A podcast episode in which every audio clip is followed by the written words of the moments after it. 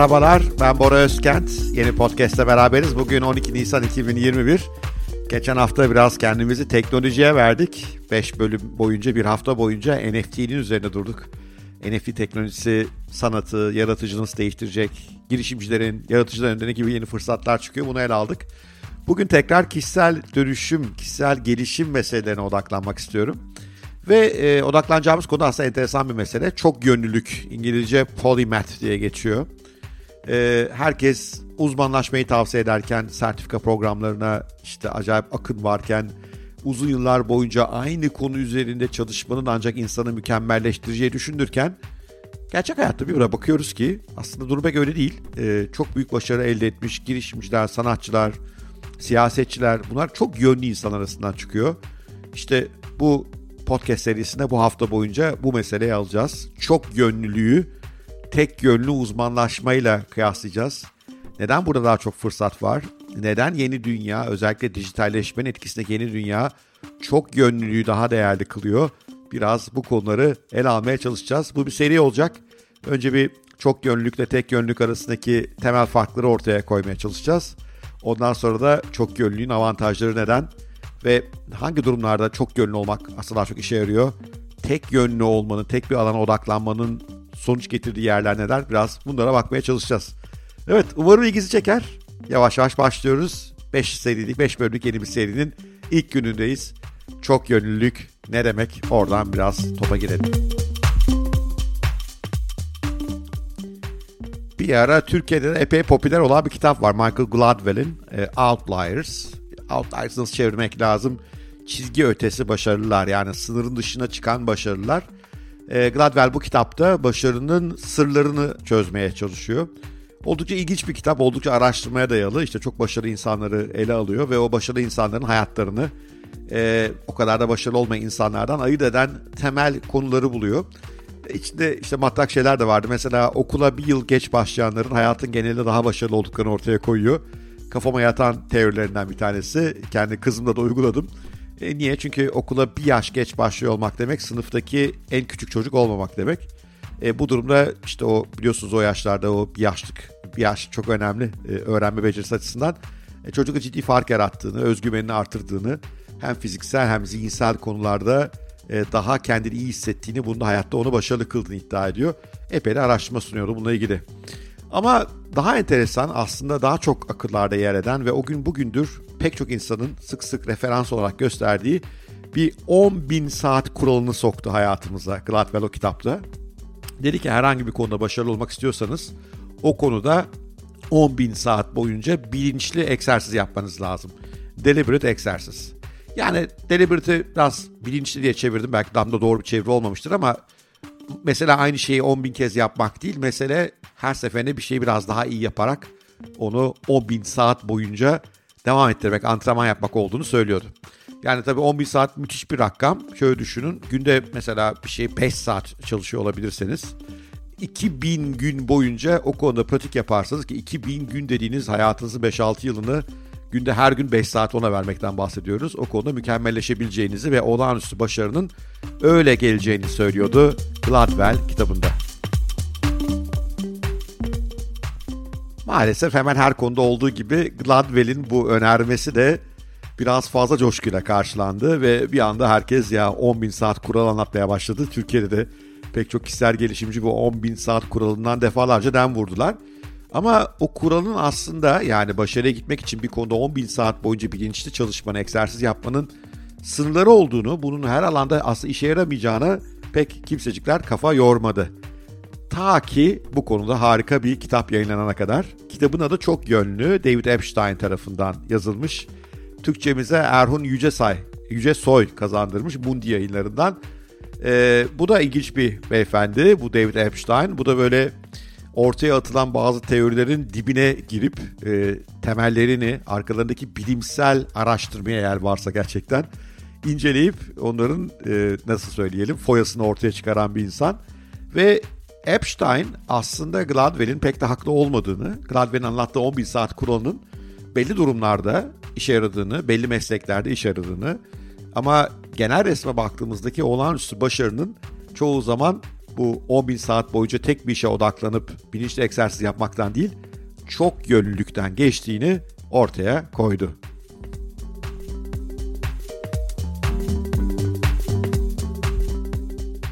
Buradan bir yanlış anlamaya sebep vermeyelim. Gladwell'in bu 10 bin saat kuralının yani tek alana derin odaklanmanın çok işe yaradığı alanlar elbette var. Örneklerini daha sonra vermeye çalışacağım. Ama diyor ki Epstein kitabında bu çoğu alan değil. Yani belli koşullar gerçekleştiğinde, belli koşullar arasındaki içindeki mesleklerde, iş alanlarında bu 11 saat kuralı geçerlidir. Yoksa işte girişimcilik gibi, sanat gibi, siyaset başarısı gibi, yazarlık gibi yaratıcı mesleklerde bütün bunlara baktığımızda aslında e, bu 10 bin saatin son derece kısıtlayıcı olduğunu tam tersine performans engelleyici olabildiğini e, söylüyor. Ve diyor ki doğru seçim yapmak lazım. Yani 10 bin saat kuralına mı uymak gerekiyor? Tek alana derin odaklanma yoksa çok yönlü olmak lazım? Bu biraz hayatta ne yapmak istediğinize bağlıdır ve o yapmak istediğiniz işin, mesleğin tabiatıyla ilgilidir diyor ve bize yeni bir perspektif açıyor. Epstein diyor ki mesela golf gibi bir sporda dünya şampiyonu olmak istiyorsanız ünlü Tiger Woods gibi o zaman 10 bin saat kuralına uymanız gerekir. Nedir golf sporunun ilginçliği? Golf sporunda rakibin yaptıklarının pek önemi yok biliyorsunuz. E, o yüzden rakibin oyuna getirdiği belirsizlik pek yok. Golf sahası önceden bilinen bir saha. Zaten ünlü golf oyuncuları o sahada defalarca oynamış oluyorlar. Sahanın yarattığı pek bir bilinmezlik yok. E, hava koşullarından da çok etkilenmiyor. Zaten genellikle iyi hava koşullarının olduğu günlerde yapıyorlar. Yani belirsizliği, sürpriz payı, rakiplerin oyuna katacağı yeni şeylerin az olduğu bir spor. E, bu golf sporu. E bu durumda vuruşlarınızı düzeltmek için 10 bin saat boyunca herkesten daha fazla antrenman yapar ve bu antrenmanda bilinçli yaparsınız. Yani sadece 10 bin saat antrenman değil, her antrenmanda bir önceki antrenmanın hatalarını çözüp bir sonraki seferde bunlardan daha iyi hale gelmek konusunda ne yapacağınızı teknik olarak çalışırsanız golf sporunda lider olabilirsiniz. İşte böyle bir alanda yani bilinmezliğin, değişkenlerin az olduğu, rakibin olmadığı, başkalarıyla işbirliği veya kolaborasyonu da gerekmediği, tek başınıza yapabildiğiniz işlerde evet diyor 10 bin saat kuralı geçerlidir. Keman çalmayı öğrenmek konusunda da bu geçerlidir. İşte kitabında örneğini verdiği Beatles'tan örnek verir biliyorsunuz. E, konserleri çok sayıda konser verdikleri için iyi konser müzisyenlerin olduğunu orada da geçerlidir. Çünkü orada da aslında evet biraz daha belki golf sporuna göre değişken var ama sonunda sahne sizin ve çok pratik yaparsanız o sahneyi daha iyi yönetmeyi öğrenirsiniz. Benim mesleğimde de genellikle geçerli. E, düzenli ve çok sık yaptığım eğitimlerde daha iyi performans alıyorum. Neden? Artık ezberlemişim neyi ne zaman yapacağımı çok iyi biliyorum ve bu 10.000 saat kuralıyla eğitimi de sürekli geliştirdiğim için çok daha iyi bir performans alabiliyorum. O yüzden 10.000 saat kuralının geçerli olduğu, bu derin uzmanlaşmanın geçerli olduğu alanlar var. Ama bir de bunun hiç geçerli olmadığı alanlar var. Mesela girişimcilik. Şimdi girişimcilik dediğiniz zaman işte belli bir iş bilginizin olması lazım. Startup mantığını biraz görmüş olmanız lazım. Üzerine çalıştığınız alanda teknolojiye ihtiyaç var. Üzerine çalıştığınız insanda alanda kendinize insanlar lazım, kadrolar lazım. Yatırımları çekmek, yatırımları almak lazım. Başka teknolojilerle işbirlikleri yaratmak lazım. Yani kontrol sahanızın daraldığı, bireysel olarak yaptıklarınızın dışında geniş bir insan kümesinden, onların davranışlarından, e, piyasanın koşullarından, yeni teknolojik gelişmelerden çok etkilendiğiniz bir şey girişimcilik. O nedenle girişimcilik de 10 bin saat boyunca bir şeyi daha iyi yapmanın etkisi sandığımız kadar iyi olmayabilir. Hatta tam tersini bu aşırı uzmanlaşmadan dolayı e, zihinsel körlükler yaşayabiliriz, yeni fırsatları görmeyebiliriz ve çok iyi performans almayabiliriz. Bu, buna tipik bir örnek. Yani Epstein bize diyor ki 10 bin saat kuralının geçerli olduğu yerleri kabul ediyorum ama geçerli olmadığı alan aslında çok daha fazla. Ve bugün e, böyle işte başarıyla çok konuştuğumuz hakkında işte Steve Jobs, Jobs gibi, Warren Buffett gibi, Elon Musk gibi insanlar aslında çok yönlü insanlar. Yani mesela Elon Musk'a bakıyorsunuz işte bir yandan mühendisim diyor, işte Stanford'da doktoraya kadar geliyor, bir yandan işletme okuyor, bir yandan yazılımcı, E, bir yandan işte dijital oyunlara son derece meraklı bir insan. Bir yandan tasarım onun çok ilgisini çekiyor. Bir yandan uzay işi yapıyor. Bir yandan otomobiller geliştiriyor. Bir yandan Neuralink'le insan beyniyle makine arasında bağlantı kurmaya çalışıyor. Hani nerede burada uzmanlaşma? Hiçbirinin uzmanı değil Elon Musk. Fakat çok farklı alanlarda çok yönlü bakabilen bir insan. Bu onun zenginliği. Yani hemen akla gelebilecek bir diğer örnek herhalde Steve Jobs olurdu. Steve Jobs da işte e, aslında yazılımcı da değil, donanımcı da değil. Yani hepsinin ortasında bir yerde. Bir de üzerine tasarımdan çok zevk alan bir insan. Daha evvel bir podcast'ımda anlatmıştım. Bütün okul hayatı boyunca kaligrafiye kafaya oran bir insan. E, böyle bir zevkleri var. İnsanı anlamaya seviyor ama bir yandan teknolojiyi de çok merak ediyor. O da yine böyle rengarenk, hayata bambaşka yönlerden bakabilen, bambaşka becerileri harmanlayan bir yere getirebilen bir insan. E, sonuçları nasıl derseniz e, yani herhalde kötü diyebilecek burada hiç kimse yoktur diye tahmin ediyorum. Aslında başarıyla ilgili yapılmış çok ciddi bir araştırma var. Daha sonra bu araştırma detaylarına biraz giriyor olacağız. Ve o araştırma Newton, işte Galileo, Aristo, Kepler, Descartes, e, işte Faraday, Pasteur, Leibniz, Darwin, Maxwell yani bütün bu olağanüstü insanların her birinin birer e, polymath yani çok yönlü insan olduğunu ortaya koyuyor. Tarihte daha geriye dönecek olursak Rönesans insanı dediğimiz aslında Da Vinci de mesela yine bu çok yönlülere bir örnek. Da Vinci'nin hayatında biliyorsunuz işte araç tasarımı var, heykel var, resim var, anatomi var, bilim var, var var yani dünyanın bilgisi bir araya geliyor. Bizim tarihimizden bakalım İbn Sina aynı şekilde tıbba meraklı ama aynı zamanda Yunan felsefesine çok meraklı.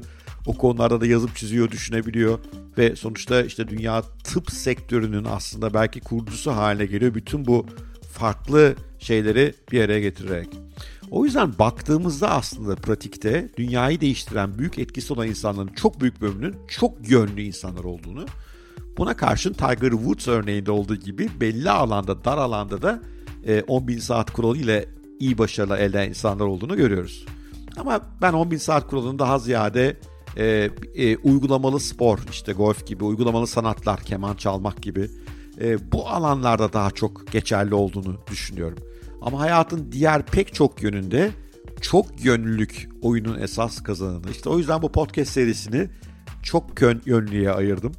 Önümüzde geriye kalan 4 gün boyunca çok yönlülüğün ne demek olduğunu, nasıl geliştirebileceğini, neden 21. yüzyılın çok yönlülere gülecek bir dönem olduğunu detaylarıyla, örnekleriyle size sunmaya çalışıyor olacağım. Bunu sunarken tabii ki Epstein'in kitabından bolca yararlanacağız ama başka kaynakları da inceledim sizler için. Umarım ilginizi çekecek. Bugünkü podcast'ı burada bitirelim. Böyle biraz serinin tanıtımını yapmış olduk. 4 bölüm boyunca beraber olacağız zaten. Orada daha detaylara giriyor olacağız. Ama sizlerden küçük bir ricam var. Lütfen eğer bu podcastleri beğeniyorsanız bir yorum, bir like süper olur. Özellikle Apple Podcast platformu üzerinde. Ya bir de beni biraz başkalarını tanısanız ya. Sosyal medyanıza vesaire paylaşsanız da bu kadar emek veriyorum. Daha fazla insana ulaşabilelim. Bu da çok iyi olur. Bir sosyal medya paylaşımı, e, benim kanalımın tanıtımı bana yardımcı olursanız harika bir iş yapmış olursunuz. Yarın görüşmek üzere. Sevgiyle kalın. Hoşçakalın. Görüşmek üzere.